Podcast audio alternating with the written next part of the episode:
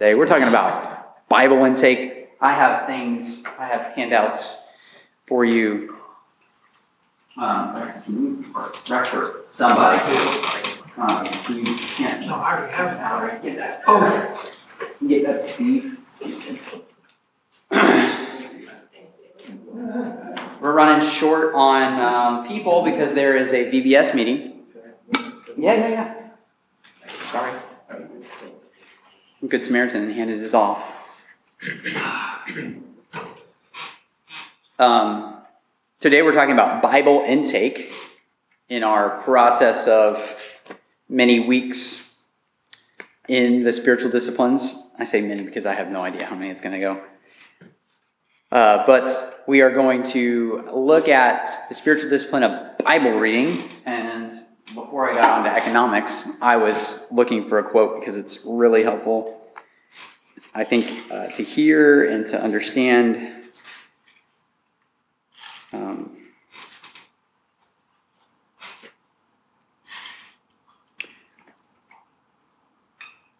um, here, here's two quotes uh, from Don Whitney's uh, Spiritual Disciplines for the Christian Life.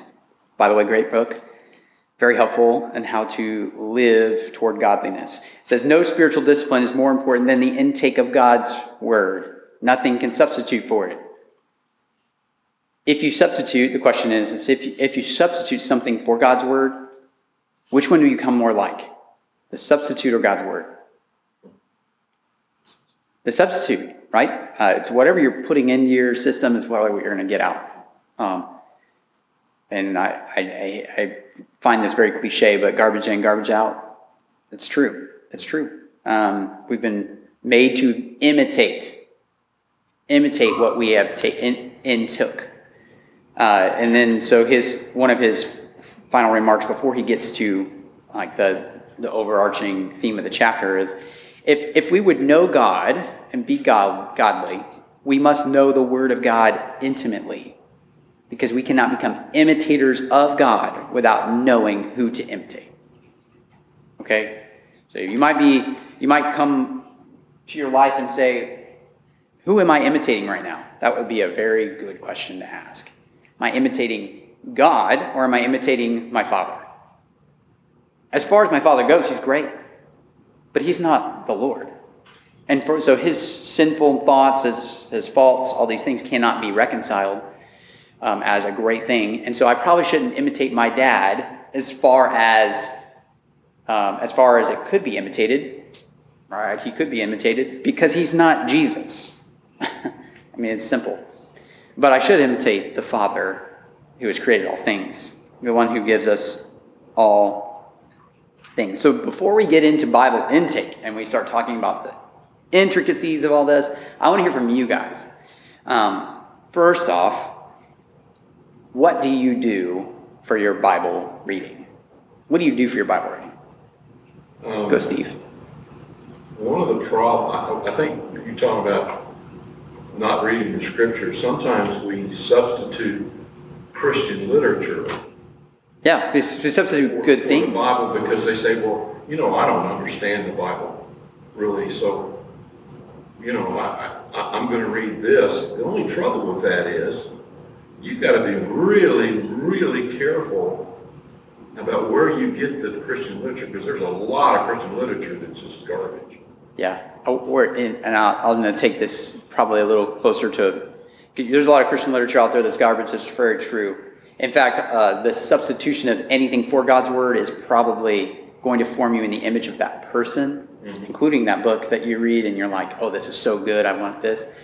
Um, it, you got to be careful about eating the digested food of someone else. Does that make sense? Like, if you take in digested food from somebody else, you're not getting all the nutrients, number one. Number two, you don't really know what they're, they might be giving you their thought process, but you may not uh, know how they got there. Now, good Bible books, books on the Bible, will tell you how they got there. But even then, they might be completely off, and you wouldn't even know it if you're not reading the scriptures yourself. So, um, absolutely. Uh, what I was going to say is an example. I have a book on my shelf. It's called New Hope Living God's Ways. Sounds like a good book, right? Could be, could be not. What if I told you this was a, the, the, the, title of a study Bible? Do you want to guess who wrote it? Who wrote the study Bible notes? Joel Osteen. Oh, boy. Now, if you come across this book and this Bible and you're like, I need a study Bible, and this is the Bible you pull off, by the way, you can't see it from like where you sit or come into my office because it's behind me. I don't want people to imitate that. you know, I don't want them to see that book and go, oh, that's a good book. I want them to see it and go, or if I show it to them and be like, hey, it sounds more like this than like this. There's a big difference between Joel Osteen and what the word says. You know, uh, essentially, he puts the Bible away when he opens his mouth. Uh, and so we got to be careful about how we're ingesting even good study Bibles. But there's a new Bible out, I forget the name of it, that's, it was written by a Pentecostal.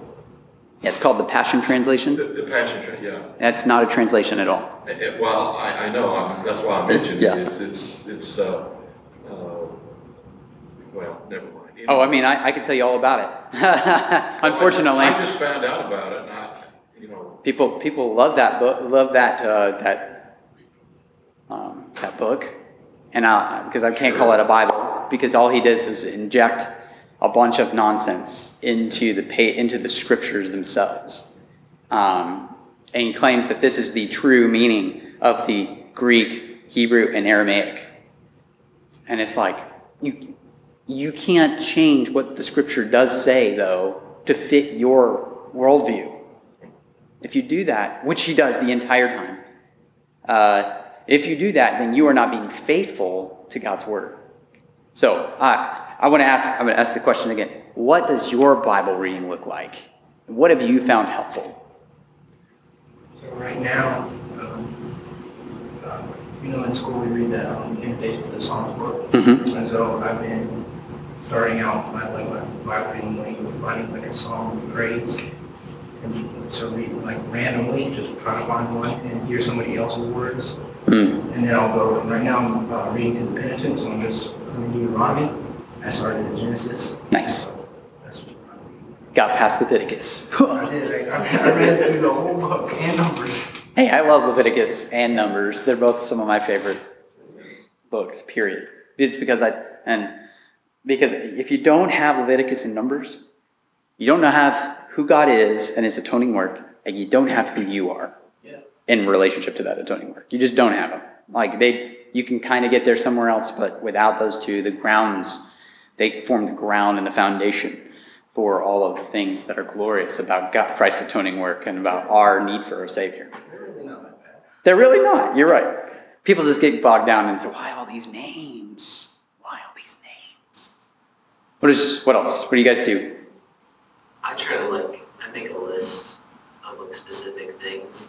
Even when like you, Johnny, or Corey are preaching, I do the same list for like sermons. I do when I'm reading, and it's just like, what's happening here, basically? Like, what is the author doing? Is there like something that if I'm just reading it on the surface, I would miss, and I have to read a couple verses back, and I'm hmm. like, oh, there's you kind of read on like read between the lines in a way of like saying like, oh. Jesus went to talk to this guy at this specific time must have been because this guy was like Nicodemus. He must have been like uh, like just reading it with a little bit more context and seeing it for Yeah. what it really is. Um, and then of course like specific sins that might be in that passage or like how Jesus addresses those things or depending on where you're at Bible, but Yeah. stuff like that. But what, what do you do for like your basic Bible reading? Do you have a plan that you follow? Do you just open the scriptures and go, where am I? Um, no, normally I just like, oh, I want to read this book, and I have a commentary for it, so I'm going to read the book and the commentary along with it. Gotcha. Read through the whole book first, and then go the commentary. Yeah. What about you guys? I use today in the Word, it's a, a little one. It is a scripture, and then it talks about the, what it says, but I also take a book and study it, I'm- and I'm in Revelation right now. trying to digest it. Sometimes better not to digest. in, in, in that case, I mean, it's hard to it's hard to get there. I tend to, like right now, I'm working through Genesis, uh, but I'll spend a while in the Old Testament, and then I'll spend a while in the and I mean, I'll do complete books, Yeah, uh, but then I'll, I'll go back to the New Testament and just try to balance between the two. Uh, and just, I'm really looking for God Himself. in- Yeah. As I'm reading, because, and for so many years, I approached the Bible as a list of things to do and not do, yeah, which which is killer, by the way. which is killer. It'll kill you. And, uh, and so I, I'm really trying to see these passages through new eyes Hmm. and, and look for not only God is just God, but also where is Christ portrayed and how. That's a good question to ask. Um, For sure. Yeah, I um, I, I just share my own uh, journey through the scriptures, and, and maybe may or may not be helpful for you.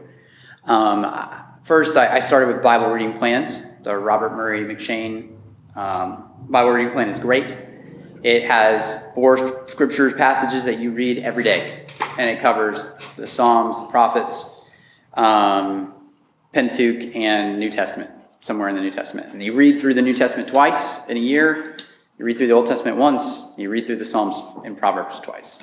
So it's a very good Bible reading plan. If you can, if you if you like Bible reading plans, I found myself I couldn't do that uh, because I find myself looking at the checklist and going, "Good, I checked off the box."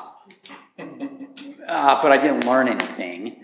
Uh, and so I've, I've kind of transitioned over time into more of a, um, a more regular pattern of I read uh, five Psalms a day.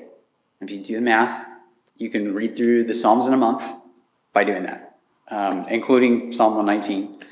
Uh, that's a much longer reading day. But the uh, Psalm, Psalms, uh, five Psalms a day, gets me through the Psalms a month, and then I move into reading full books. Uh, and the reason why is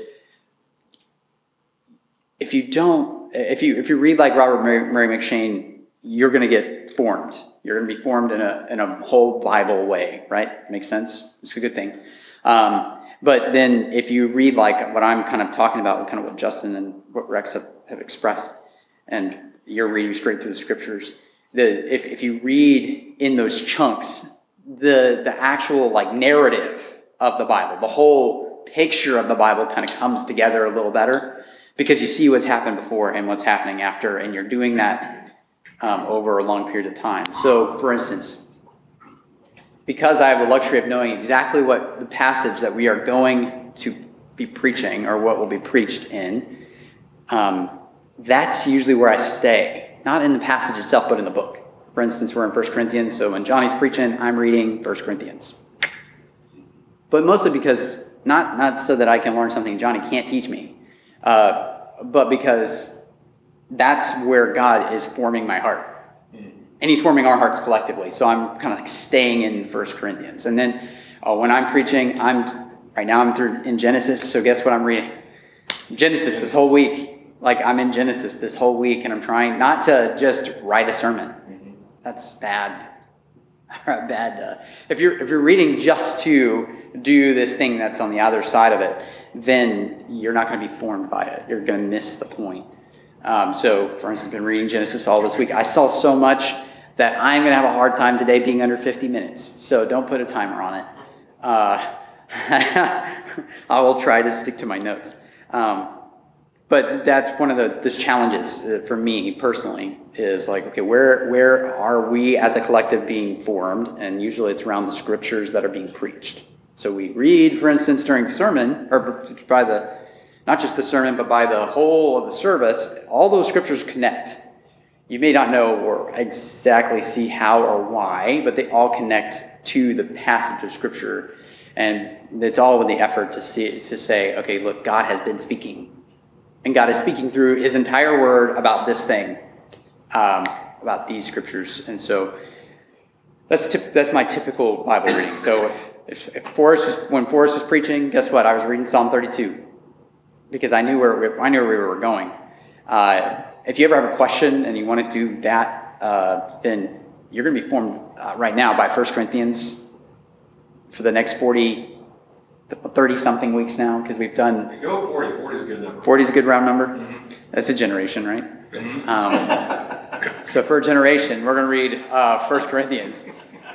And so, and by the way, it'll be good for you to stay in those scriptures. And the reason why is so that when Johnny is mentioning things, he's not just pulling it out of his butt, you know, he's, he's pulling it from the scriptures itself, and you'll be able to see those connections. You'll be able to see those, those beautiful things that are in the scriptures instead of going, you know, I don't think he got that from the Bible. Well, you know what? He probably did. He probably got it from directly either before or way after.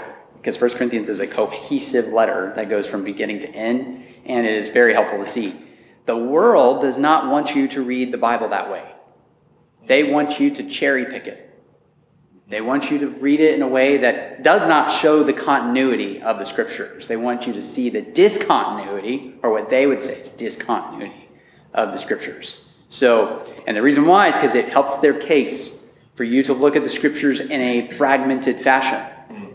Okay? It does not help you as a Christian to read it like the world would read it. Um, I'll give you an illustration.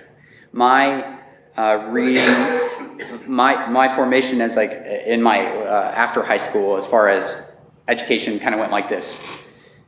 I went to, I got out of the military, have two degrees from there. Both of them are useless to me, uh, mostly because I'm colorblind. Had, it was great for being in the in in those settings, uh, but I can't do those jobs outside uh, in the in the real world because colorblindness is a thing and you need it. You need to be able to see color. Um, and so I made it up for it in those ways, and the military was okay about it, but I cannot be a weatherman and not see the difference between green and orange. You, you just can't. If you're reading a radar map, think about it how much green and orange. Um, so, so after that, I got into, um, I came out of the military, went to HCC, was really bored. Um, went to uh, USF right after that, and I was minoring in religion and religious studies.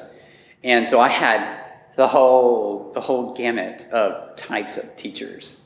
I had everybody from like a really great Baptist minister, minister who, who knew like every biblical language, uh, was one of the three people in the world could read this particular form of Coptic from in Syriac from this like way back. Um, found I was part of the team that found the first synagogue um, in the New, New, Testament synagogue. Like super cool guy. Name's Doctor Strange. He's dead now. He's with the, he's with Jesus. I had no that's he was great. Um, the other guy, a couple other guys, and on the other side is Dr. Schneider. Dr. Schneider was a rank atheist. Yes. And he's teaching Bible and religion. So you have these, uh, you, the way Dr. Strange encouraged us, encouraged us to read the scriptures was in a full context. The way that Dr. Schneider said was, see, see, God took his family from Job. And God is unjust, unjust, not to Job, but to his family. And then because he goes, and so he goes, so what? He gave him his family back at the end of Job. So what? He restored to him tenfold his riches. What about those people who died? If you know anything about human nature and you're a Christian, you know that they were sinners, right? That they themselves needed reconciliation with God and they don't deserve anything outside of their own condemnation for that sin. But for him, as a rank atheist, this is injustice. But see how easy it is for me to just say, well, this is unjust, you know, because these people died? If you have a short term understanding of the scriptures and life, then you will inevitably miss the point.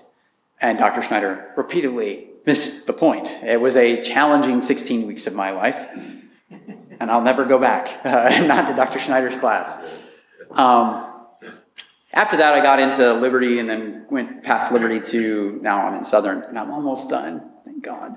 Uh, praise the Lord. Anyway, so uh, Bible intake has changed for me the whole time, and I just want I want to point out the point point it out that if you read the scriptures like the world reads the scriptures, you will inevitably be more like the world than the scriptures. If you read the world, uh, read the word, the scriptures, like God tells you to read the scriptures, and how He's given it to you, then guess what? You're to be formed in the pattern and the likeness of the Son, because He is the Word. And so, why is Bible intake so important? It's because it makes us more like Jesus to read his word. And now I'm going to caveat that with saying if you just merely read his word and don't meditate on it or understand it or in, its context, you will become nothing like the Bible. You'll know a lot about it, but you won't become like the Bible, uh, like the word of truth, like God's Son. So this week we're going to talk about a couple things and I realize we only have 20 minutes. Um, if you have your, uh, I have, I have more. Just for you, um, Bob. Wait, Bob. Um, we're going to talk about Bible intake in general for a second, and just talk about the importance of Bible intake. I think you guys can kind of get the gist. Um, that reading the Bible is so critical to our, our life. It's what forms us in the shape and the pattern of Christ Himself, just overall. Um, okay, so this week we're going to talk about particularly point one, and we're going to try and get to point two. Because I don't know if I can do that in 15 minutes. And then, uh, so today we're going to talk about hearing and reading from the scriptures, and that, that is how that is foundational to the Christian life. First, it is important that we take the Bible, have Bible intake, because God gives us new birth through the scriptures. Okay, apart from the scriptures, you won't know God, and you won't know what He desires from you. The Bible is critical for the Christian life because God's Word is the means that God uses to bring about our new birth in Christ Jesus. 1 Peter 1:23 says it this way. You have been born again, not a perishable seed, but of imperishable, through the living and abiding word of God. Mm-hmm. Right? Through the living and abiding word of God. See, conversion always occurs in conjunction with the truth of the scriptures being read or heard and then believed. So, not to not to bag on evangelism or not to get to evangelism too quickly, but if evangelism, what you call evangelism, is merely testimonial about what God has done in your life, there is nothing about that that is actually evangelistic. Mm. And there, uh, I'm, being, I'm being technical here, so just bear with me. Um, the testim- your testimony is not God's word. That's my point. What changes somebody is God's word and the Spirit using God's word. Not the imperishable seed of my testimony, or the perishable seed of my testimony, but the imperishable, living, and abiding word of God. Don't hear me. I'm not trying to say don't share your testimony. What I am saying is if it stops there and there is no gospel presentation, there's no gospel truth being given, then you have you, you haven't really engaged in evangelism, just more of a mere exchange of ideas and happenings. So, the gospel means particularly good news, right? Everybody knows what gospel uh, gospel means. I say everybody. I don't mean that. Uh, we we as Christians know that the gospel is good news. It's news about what God has done for us in Christ, and we learn that news from the scriptures, right? In other words, Christianity is a revealed religion a revealed religion. It is not something you can find by yourself. It is not something that you can obtain. God's grace cannot be obtained by your actions, but it must be revealed to you what God has done and what God is doing. It cannot be um, something that you grasp after uh, yourself. That's why the Bible is often called God's revelation. Not the book of Revelation, that's part of God's revelation, but revelation, as in revealed truth.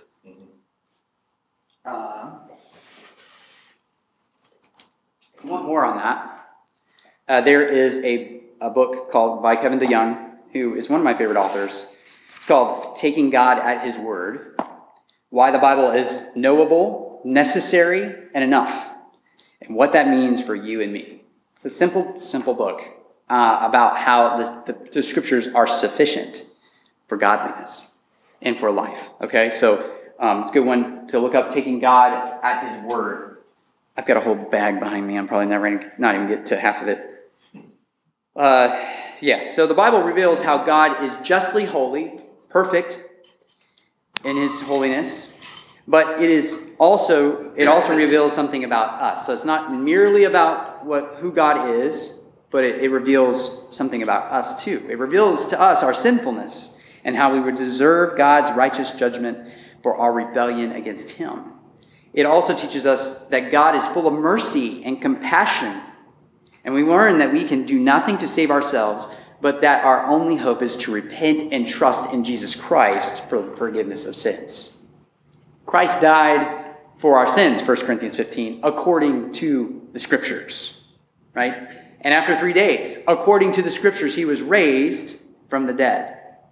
The Bible encourages us, encourages us to come to Jesus, in whom we find life, joy, and peace.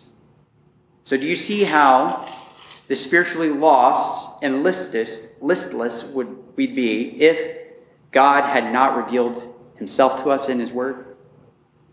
What would you know of God if you did not have the scriptures? Well, the heavens declare his glories, so. Okay, the heavens declare his glories. It's true. You don't have a full picture. You have what we call nat- natural revelation or general revelation. And that general revelation or natural revelation is designed to show us God's power, his presence, and his uh, mighty works. So the heavens declare his, his, the glories of God, right? The stars declare his handiwork. These are, these are good things. Um, but they are not enough for you to be saved. Does that make sense? So God's revelation in his word has been given to us so that we might know Jesus, the Savior. Does that make sense? So, number one, God gives us new birth through the scriptures. Number two, God sustains us in the Christian life through the scriptures. God sustains us in the Christian life through the scriptures. Somebody wants to um, open up to 1 Peter 2 2 and another in Deuteronomy 8 3. We'll, we'll get to the Deuteronomy passage in a second. But Deuteronomy 8 3. Um, scripture is the means that God uses to sustain and nourish us in our Christian life. If we are devoid of the scriptures, we cannot uh, move on in our sanctification. That's it's that simple. Uh, so 1 Peter 2 2 says this. Would you read it for us? Like newborn infants, long for the pure spiritual milk, that by it you may grow up into salvation. Like newborn infants, long for the pure spiritual milk, that by it you may grow up into salvation. Thank you. That is it's a that's a very powerful word picture, right? If we are not longing for God's word, we will not we will not learn to love God in the way that He has deemed us to love Him. We will not grow up into salvation. Now, is He saying that you, um, if you if you don't have the Word of God, you cannot be? Uh, well, say you're saved already, okay? If you don't have the Word of God though, and you're not intaking, what happens to you? You don't grow. That's true. You wither, right? Psalm 1 happens. You're not planted by the streams of living water.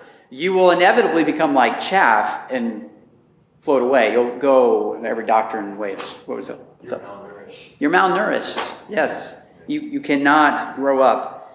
The pure spiritual milk that Peter refers to is none other than the Word of God.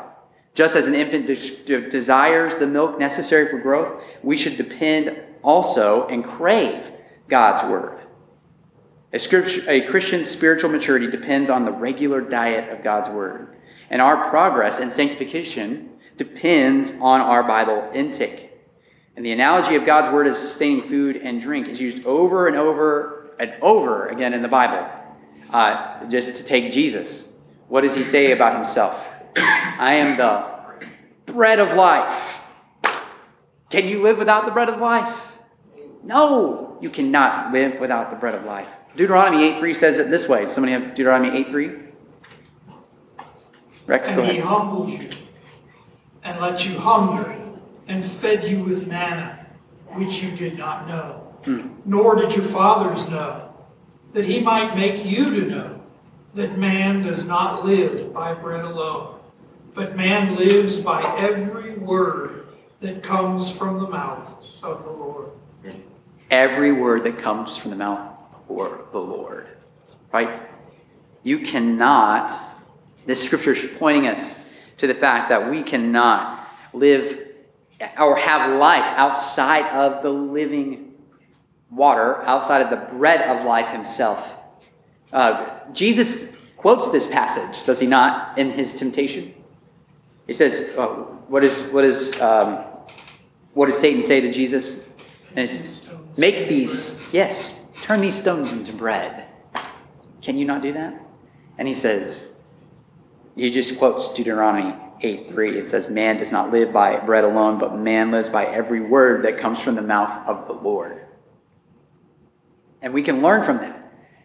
If you are striving after something that's not of the Lord or from the Lord, and you can't find it in here, you're probably striving after the wind. Vanity of vanities, all is vanity. At that point, you have nothing but wind. It's interesting that the context in Deuteronomy is the people not having food. Yeah. And instead of turning to God in humble dependence, Who gave them manna from heaven? who gave them manna from heaven, he, they turned to him, they turned in, in anger and in challenge and in defiance Yeah. of who do you think you are, God? You're not providing for our needs. I mean, do, Satan's tempting Christ kind of in the same way. Same way, the exact same way. Hey, you want food, get it for yourself because, your father isn't taking care of it. yeah, and, and if you go back to Numbers, if you don't read Numbers, you won't know. Uh, but Numbers specifically points out the fact that they say this is worthless food, right? They're, they're so turned against God at this point. Uh, they want the leeks and the garlic that they didn't have in Egypt, right? And they would rather go back to slavery than to be provided for by the manna. And so, what does, what does God do? God gives them quail, and they complain. God gives them water from the rock, And they complain. and they complain. And they don't just complain, they accuse God of not taking care of them. So, in, in a lot of ways, Deuteronomy 8 3 comes, it does come on the back end of this, and it says, How do you live? You live by every word that comes from the mouth of the Lord, not by any other means. Or this one, an amazing verse from Jeremiah 15 says this Your words were found, and I ate them. And your words became to me a joy and the delight of my heart. For I am called by your name, O Lord, God of hosts. That's Jeremiah 15, 16. In the midst of a very tumultuous letter and prophetic writing that Jeremiah is um, uh, conveying for Israel, he, he says that, look, there is still hope if you look to the Lord who gives you uh, all of his words. He give the one who gives you his word is the one who will give you joy, is the one who will become the delight of your heart, who the one because he is the one who has called you by his name. He says, I will be your God and you will be my people. That means that he is going to take care of you. And now in Christ Jesus, those who are in Jesus now can do the same thing. We can claim that whole that he has said, I will be your God and you will be my people in Jesus Christ. And now you too can claim that same thing for yourself. Now, um, just as we need the regular diet of food to keep us physically healthy, so we should also feed daily on God's word for the sake of our spiritual health. The food we consume with our mouths satisfies us only temporarily. In fact, it goes through us, right? But learning of God and of from His Word has eternal value, right? We, we see how these things, food, I'm gonna be hungry here in about an, about 30 minutes because I ate at like 6 a.m. this morning. So food only goes so far. You, but the eternal Word of God provides eternal satisfaction. Do you have any questions about point one in the importance of Bible intake? But where, Joel Osteen says, I have abundant life. Where is this abundant life that God promises me? Yeah, what, what kind of abundant life are you talking about, I'm being Joel? facetious. Yeah, yeah. If it's not in the Word, then you, you don't know what it is, But, where it is. but Joel, but Joel says. Well, I think in comparison, and I think a lot of it is a lot of uh, spiritual and psychological blessings that those who don't know the Lord must live in a constant state of maybe panic, not knowing what the future holds. Always. where they will be. And that underlying tension that lives within them down deep does put its effect on their, probably their outlook on life. Where a Christian who has, uh, has their, a security in the Word of God and their spiritual rebirth, it, it puts a whole new perspective on what's going on. I, I, I always summarize it by saying, you're not ready to live until you're ready to die. And, um, and with Christians who are ready to die, we really know how to live. Yeah, well, And uh, we live the better life, yeah. but we don't live the best life, which is to come when Jesus comes. Jesus So- says it very, very succinctly. He says, if you would follow me, take up your cross. Yeah. Right? He's not, he's not, what does take up your cross mean? It means die to yourself think and live to Jesus, live to Christ. We can't do Jesus that. said. Take my yoke and my burden is light. You know, we think the burden of being self-disciplined and doing the, what Lord wants us to do is onerous and maybe too heavy to deal with. But, you know, as an unsaved man or woman, Always going to be. what are they dealing with and the chaos that is in their life and who is really on their side to circumvent or to prevent or to save in those moments of um, dire distress. So, um, yeah, it may be tough being a Christian, but it's even tougher being unsaved. Well, that's, that's only if they re- recognize their, their state. Uh, I, I know a lot of unsaved people are just fine, being just the way they are, right? Living in their, what they would see as uh, uh, fulfilling, self-fulfilling lives. Um, it's only the ones who I would say are very close to receiving the scriptures and receiving the Lord.